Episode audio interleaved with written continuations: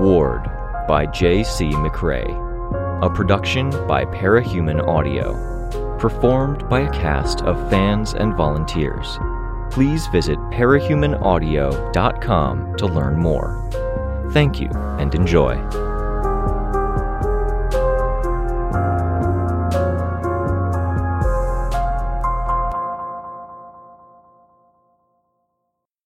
Eclipse, Chapter 2 Ashley stepped off the bus, and the first thing she saw were the officers at the door. Every time she left home, they were on her. Usually they stopped her before she even got on the bus. She'd planned ahead. When her supplies ran out, she usually hit a store after hours. She'd pulled a run through a pharmacy a month ago, and on impulse, she'd grabbed some hair dye. On her last failed excursion, she'd overheard the cop giving her appearance. This time around, with the stakes being what they were, she had kept that in mind and changed up her look. Her hair was gross now, two days without washing, but it was a yellowy sort of blonde. Instead of her usual clothes, she wore a red sweatshirt and a pre faded shirt with an American flag on it, faded jeans, and sneakers without socks. Sunglasses she'd grabbed from one of the racks in the drugstore were on her nose, another thing to change up her look. The creases of her pits and her eyes stung with fresh sweat, and the clothes had a chemical feel, like some brands got when fresh from the factory. The bus ride had been so uncomfortable she'd nearly lost her mind. She hadn't been able to move her hands, she couldn't sleep, and she'd been so restless she could have paced up and down the aisle a thousand times before she got here. She'd said something out loud, a few somethings, and she couldn't even remember now, but the bus driver had told her to shut it. Now, some passengers glared at her. She smiled. If only they knew. She loved this, the game of it. She took her time waiting for people to get their bags from the compartment at the side of the bus, one of her legs jiggling.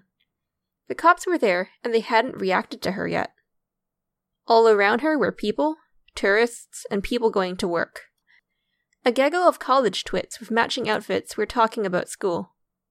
At the end of the station, a group of teens with spray painted scrawls on dark clothes were pushing and shoving some others. The others included kids as young as 10 or so, and the oldest looked maybe 18. The group didn't match like the ones in the spray painted clothes did. The scuffle drew the attention of some of the police officers who were watching things. As they departed, she reached down to hook her arm around the bag, reaching over her head to let the strap slide down to her shoulder. She walked past the lone remaining cop as he stood up straighter, looking over the heads of people to see that things were going okay. In this game of hers, her against all the local law enforcement and PRT, with their annoying as shit capes that they sicked on her, she could count this as a win. One point for me. How long had those police been working there? How much money were they paid for that amount of time? How much coordination had gone into it? They would be frustrated, realizing that for all their vast resources, they had been trumped by a 16 year old girl. It would ruin their days, like they had tried to ruin her so many times. The restlessness of the bus fled her as she picked up her pace. She walked everywhere, so she was good at it. Brisk. She could have chosen another exit, but she chose the one the officers had gone to. They were busy herding the kids out of the station, directing them to different ends of the parking lot. There were more spray painted teenagers outside, with a makeshift booth, and that booth got one of the officers' attention. Ashley took a bit of pleasure in walking past the oblivious officers. Another point for me. No, she wouldn't be greedy. Half a point. She stretched as she walked out into the parking lot. She thought about where to go and who to ask and she flirted with the idea of trying to talk to an officer. How many points would that be to pass right under their noses? No, it didn't make sense. She was sorely tempted, but there were more wins to be had later, bigger risks to take, bigger dragons to slay. Not the spray painted teens.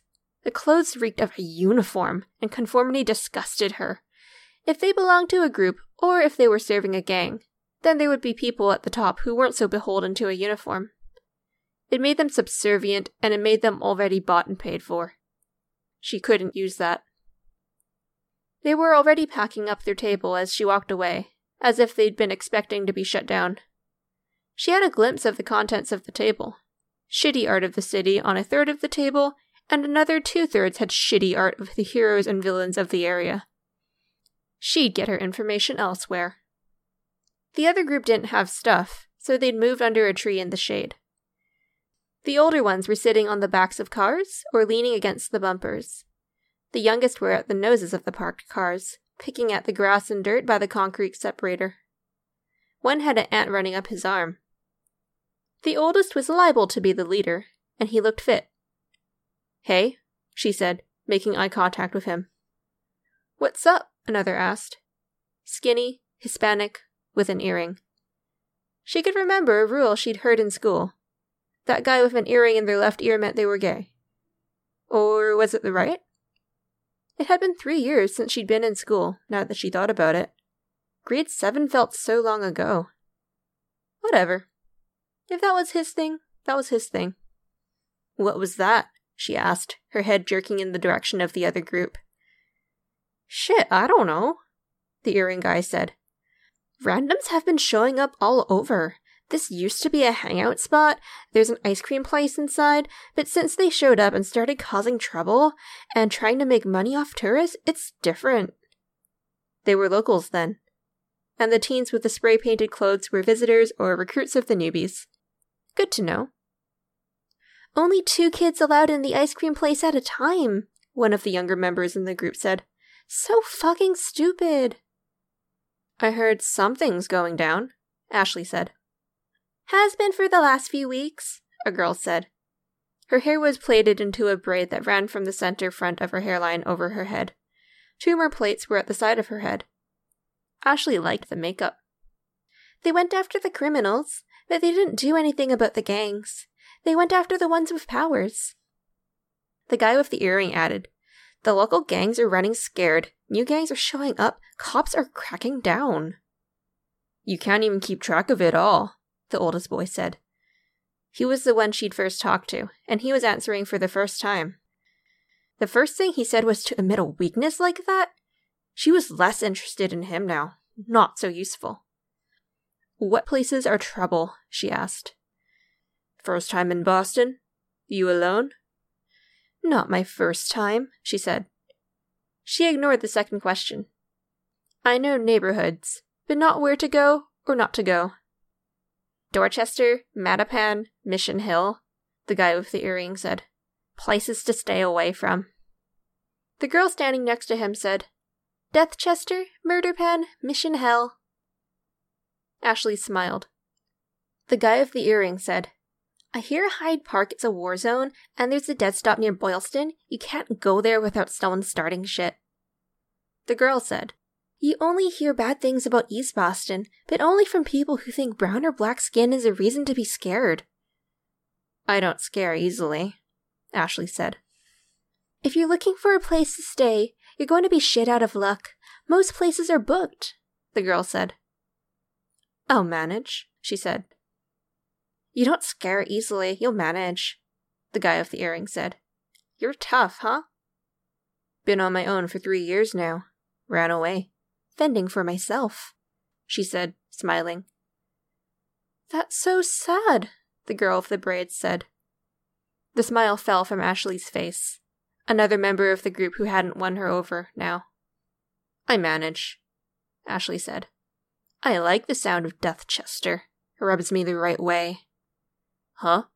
The oldest boy almost grunted the word. You want to go to these places? One of them, she said. She raised her foot without bending over, and reached for her shoe, being careful with how she moved her hand. Some movements were safer than others, and some minimized movement. In a similar way, she was careful with how she stowed her money. Some in every pocket, some in between her sneaker and her foot. It made it harder to destroy too much of it if her power was in a mood. She caught a bill between index and middle finger, then held it out. For the info. Buy some ice cream, I guess. Yes! One of the younger kids hooted. Earring Boy reached out. Ashley pulled her hand back at the last second. He kept his hand out. Can any of you drive? I'll give you this and what I'd pay a cab driver.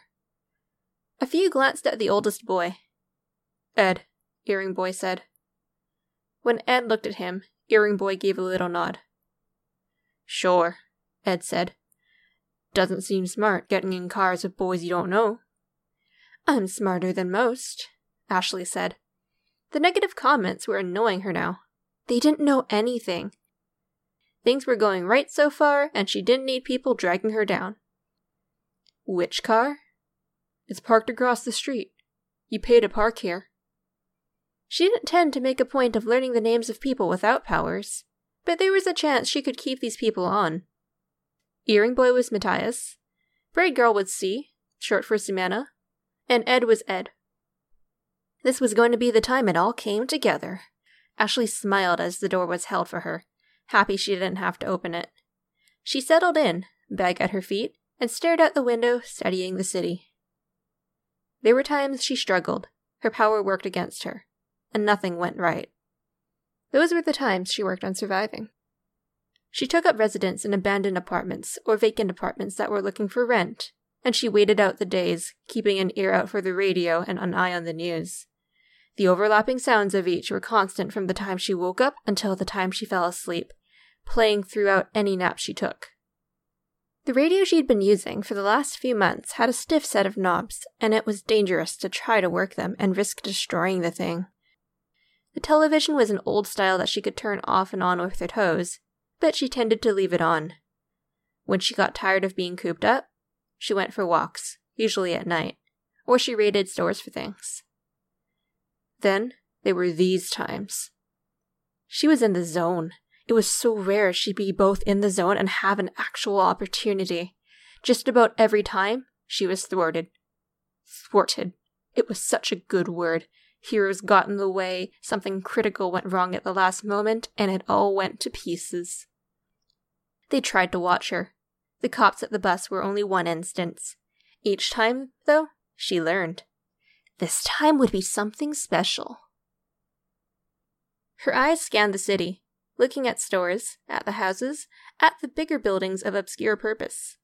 She studied the people, who acted like nothing was happening, and she looked at the graffiti, reading it like the zigzagging letters and scrawls were the guts of a bird splayed out for augury.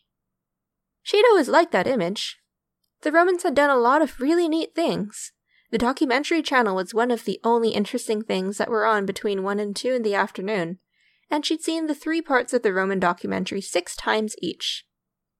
The one about myth and the one about Caligula had been the drop everything, skip nothing sorts.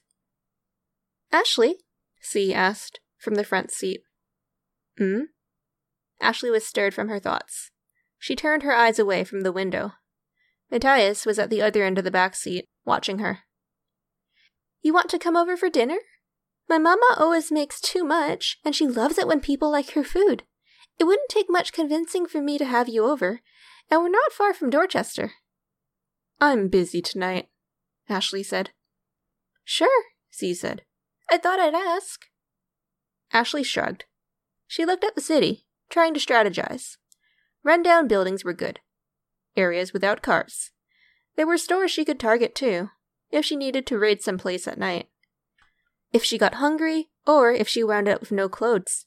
Things disappeared so easily, when the wrong movement of her hands could destroy it all. The thought was dark, and it darkened further when she thought. No, not even thought. The idea that she could destroy the car and everyone in it in an instant passed through her mind. The idea of the oppressive family and a dinner table with a lot of food bothered her. She didn't know how to handle that sort of thing anymore. What are you doing for food? Matthias asked.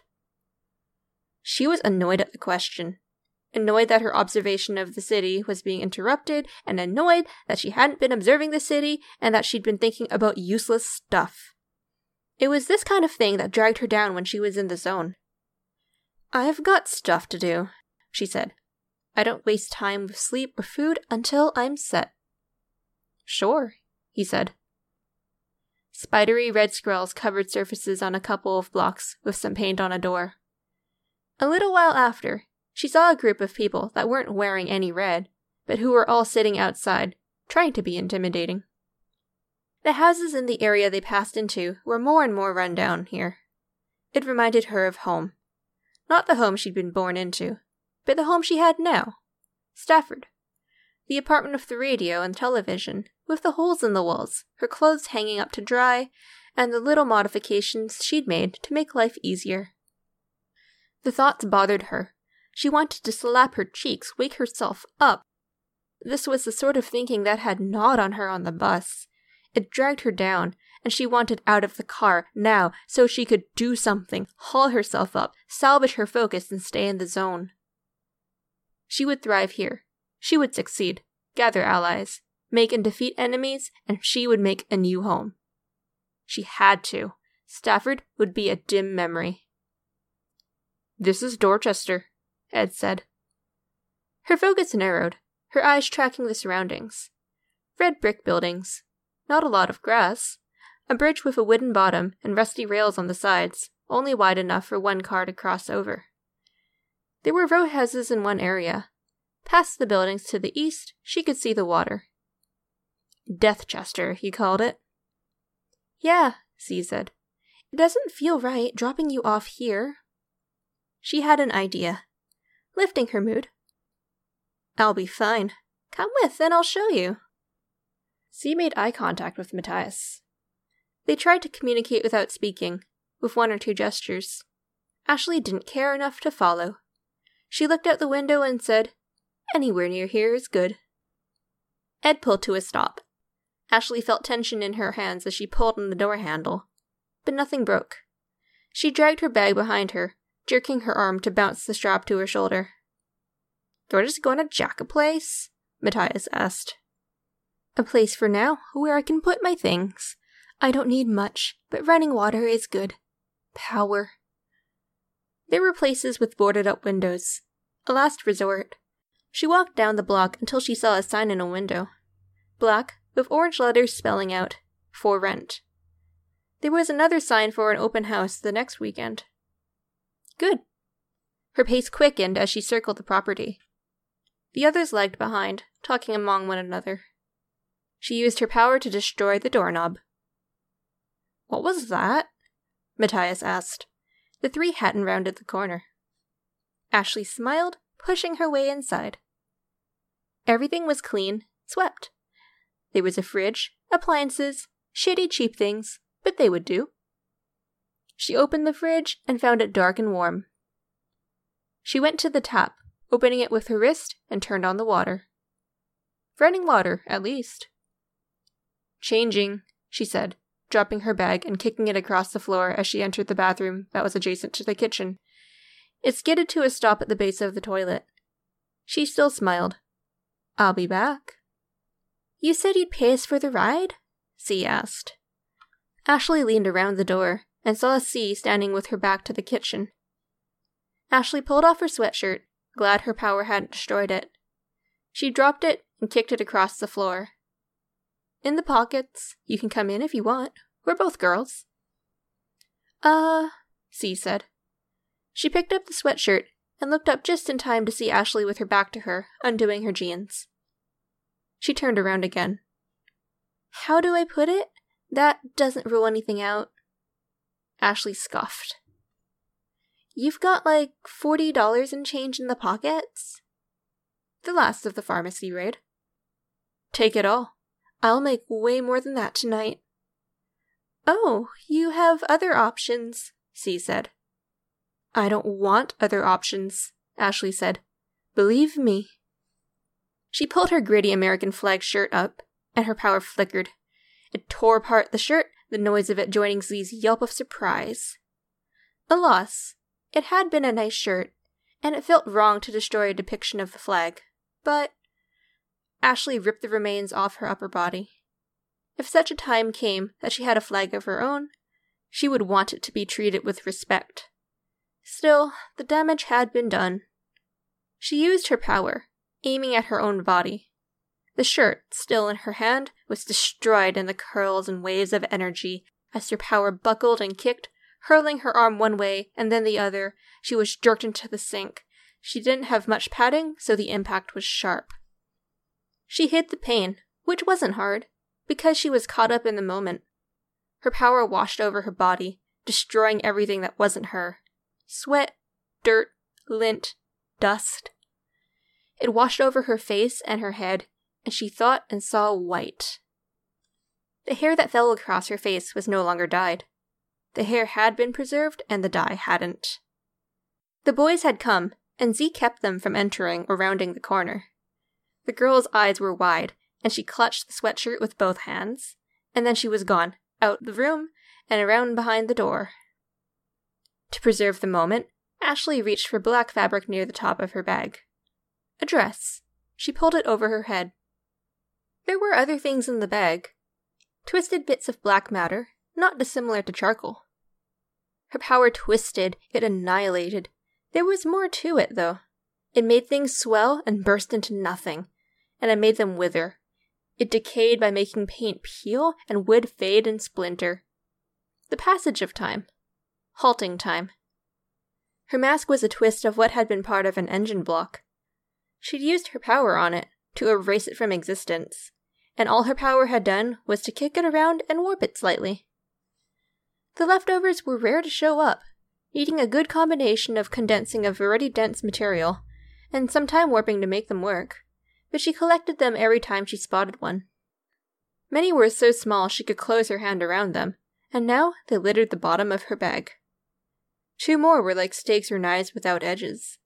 A third find had been used and twisted around her mask to actually make it fit around her eyes, instead of leaving one eyebrow uncovered. A triple loop of wire served as a belt, with the two spikes dangling off of Ashley's left hip. Ashley stepped out of the room, facing the three teenagers. She liked the looks on their faces, the realization. They looked down on her, and now they knew. Like I said, she told them. I manage. Now, tell me, are you interested in making more money? Wide eyes. Ed offered a shake of his head.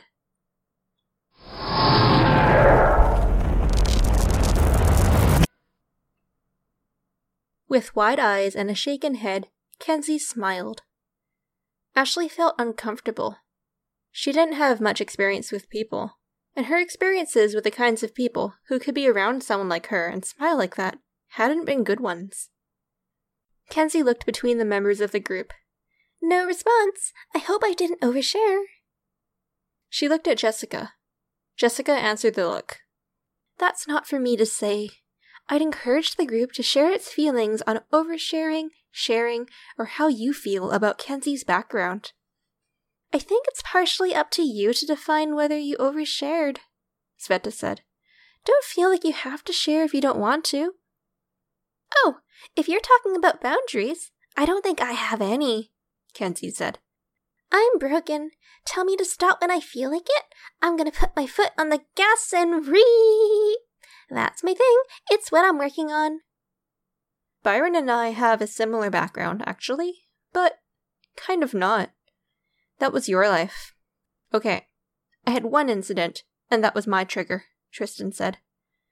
It wasn't an easy story to hear. Kenzie nodded. Sorry. I like to put myself out there 100%. If people like me, then they can have me. Wording? Chris said. He leaned back. One of his eyes was black from corner to corner, and he had a set of medieval braces on, wire and clamps. The eye patch he'd worn on his way to the session dangled from his fingers, swinging as his hand moved. He was interesting. Ashley was paying close attention to him. She'd almost marked him as the only person of interest in this group, but now she was paying attention to Kenzie. She could understand Kenzie. She already had suspicions about what was going on there. Keep in mind, being too forward will scare people off, Sveta said. Oh, shucks, Kenzie said. She smiled and joked. Guess I'm going to die alone.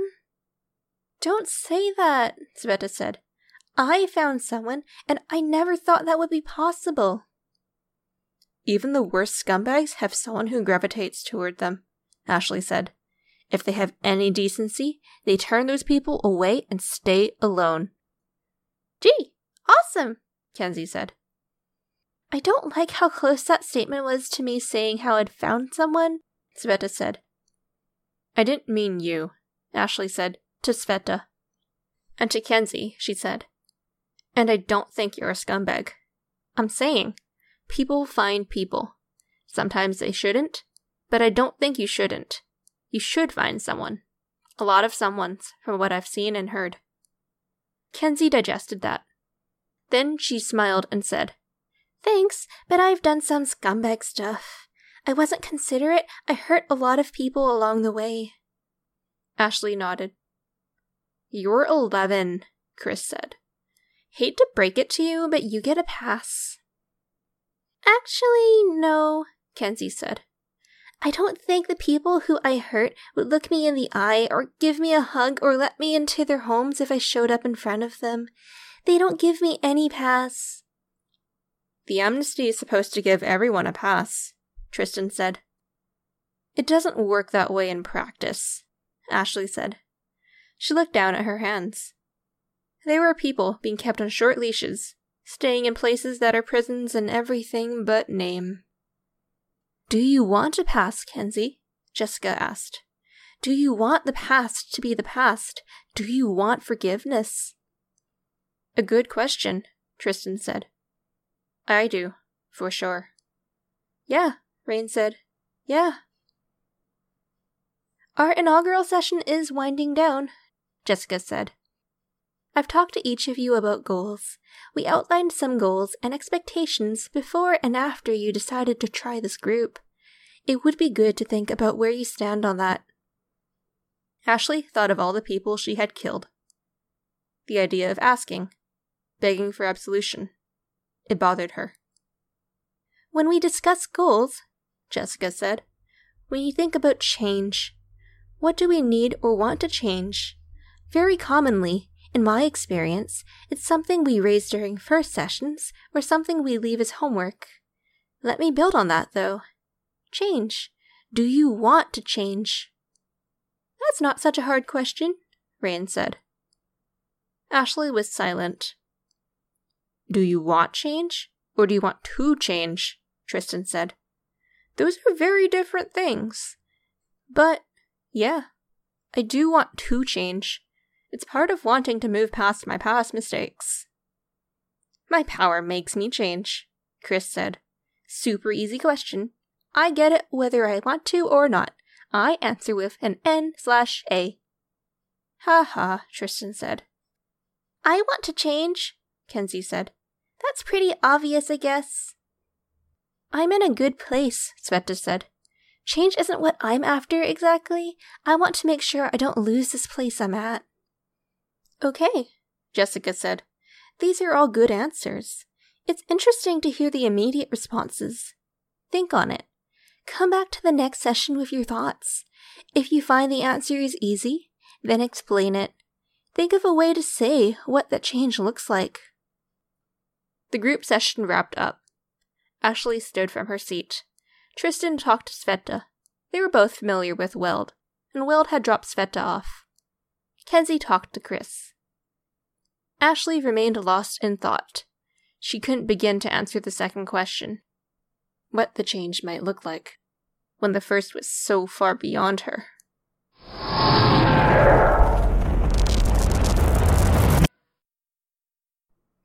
She had no recruits from among the locals.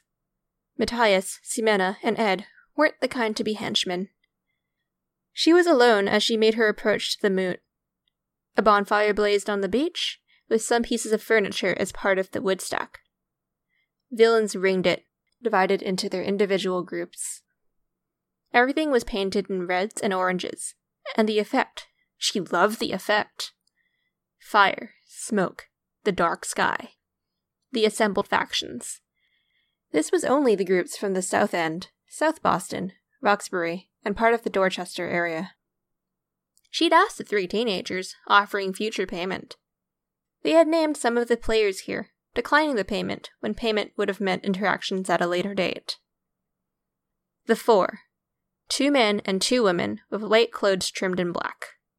Their clothes had odd cuts, like a shirt that cut from the left hip to the right shoulder, where it became a collar so wide and draping it was almost a cape, folding over one shoulder. Their masks were horizontal white bars at the eyebrow, across their eyeline, and across the cheekbones.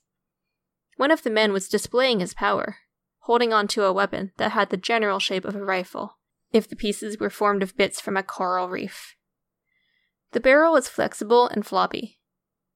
The entire thing was covered in brightly covered pustules, with the densest concentration hiding his hands. A woman had similar pustules across the side of her face, neck, and ear. There were three capes with a plant theme. A guy with frizzy brown hair sticking out over the top, and sides of a mask that looked like it was made of the softest rubber, all in oval shaped nodules.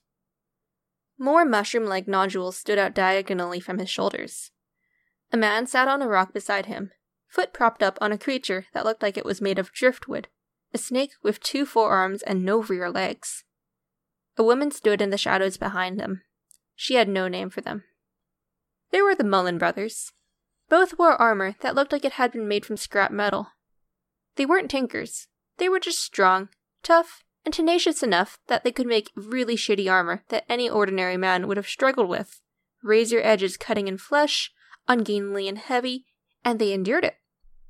Each had a glow that emanated from their chest and heated up the metal closest to their hearts. In the dark, the metal was a faint pink orange. The clockwork dogs were a partnership. Masterminds, apparently. The pair were a man of average height, skinny but for a protruding belly, and a short man, both with fine masks that looked tinker made, glinting as they moved and adjusted in the firelight. Men and women that looked anywhere from 15 to 25 stood behind them. Four people in clothes that looked more suited for a cocktail party with the rich and famous. There were bikers, obvious enough. There were others who stood too far into shadow to be seen, and they probably stood in the shadow because they weren't tough enough to stand among those in the light. Orchard was one named group, but they seemed to be absent. Slave peddlers. They were a pair who used the ability to mutate others and the ability to alter others' minds to turn mundane slaves into custom orders. They're fruit. Ashley surmised they stayed away because that kind of behavior drew the attention of the authorities in an unforgiving way. There were others who walked finer lines. Heroes were out there, their teams flocking to the city. There would be other meetings like this in the center north area, and there would be more to the south and southwest. They would happen at villain bars, or where trucks and cars pulled together into a ring, the massed individuals gathering in the center. Her heart was pounding, and she couldn't stop smiling as she walked on the beach, sand worming its way between her toes. She paced around the perimeter, taking stock. If the heroes came for her, she would make them regret it. She wouldn't concern herself with other areas. She liked the sound of Deathchester. She wanted it. It meant she needed allies. There were lone villains at the periphery. There would be others, she would have her henchmen within a day or two. She kept an eye out for anyone who might serve. People who looked strong or put together. For now, she wasn't so insane as to step into the light. Better to stay with the faceless, the nondescript, so she could surprise her enemies, to put herself on the map, and to take her place at that inner ring where she had that respect. She would have to unseat one of the major players she would remove them from the picture. A flicker of power crackled at her hand at the thought.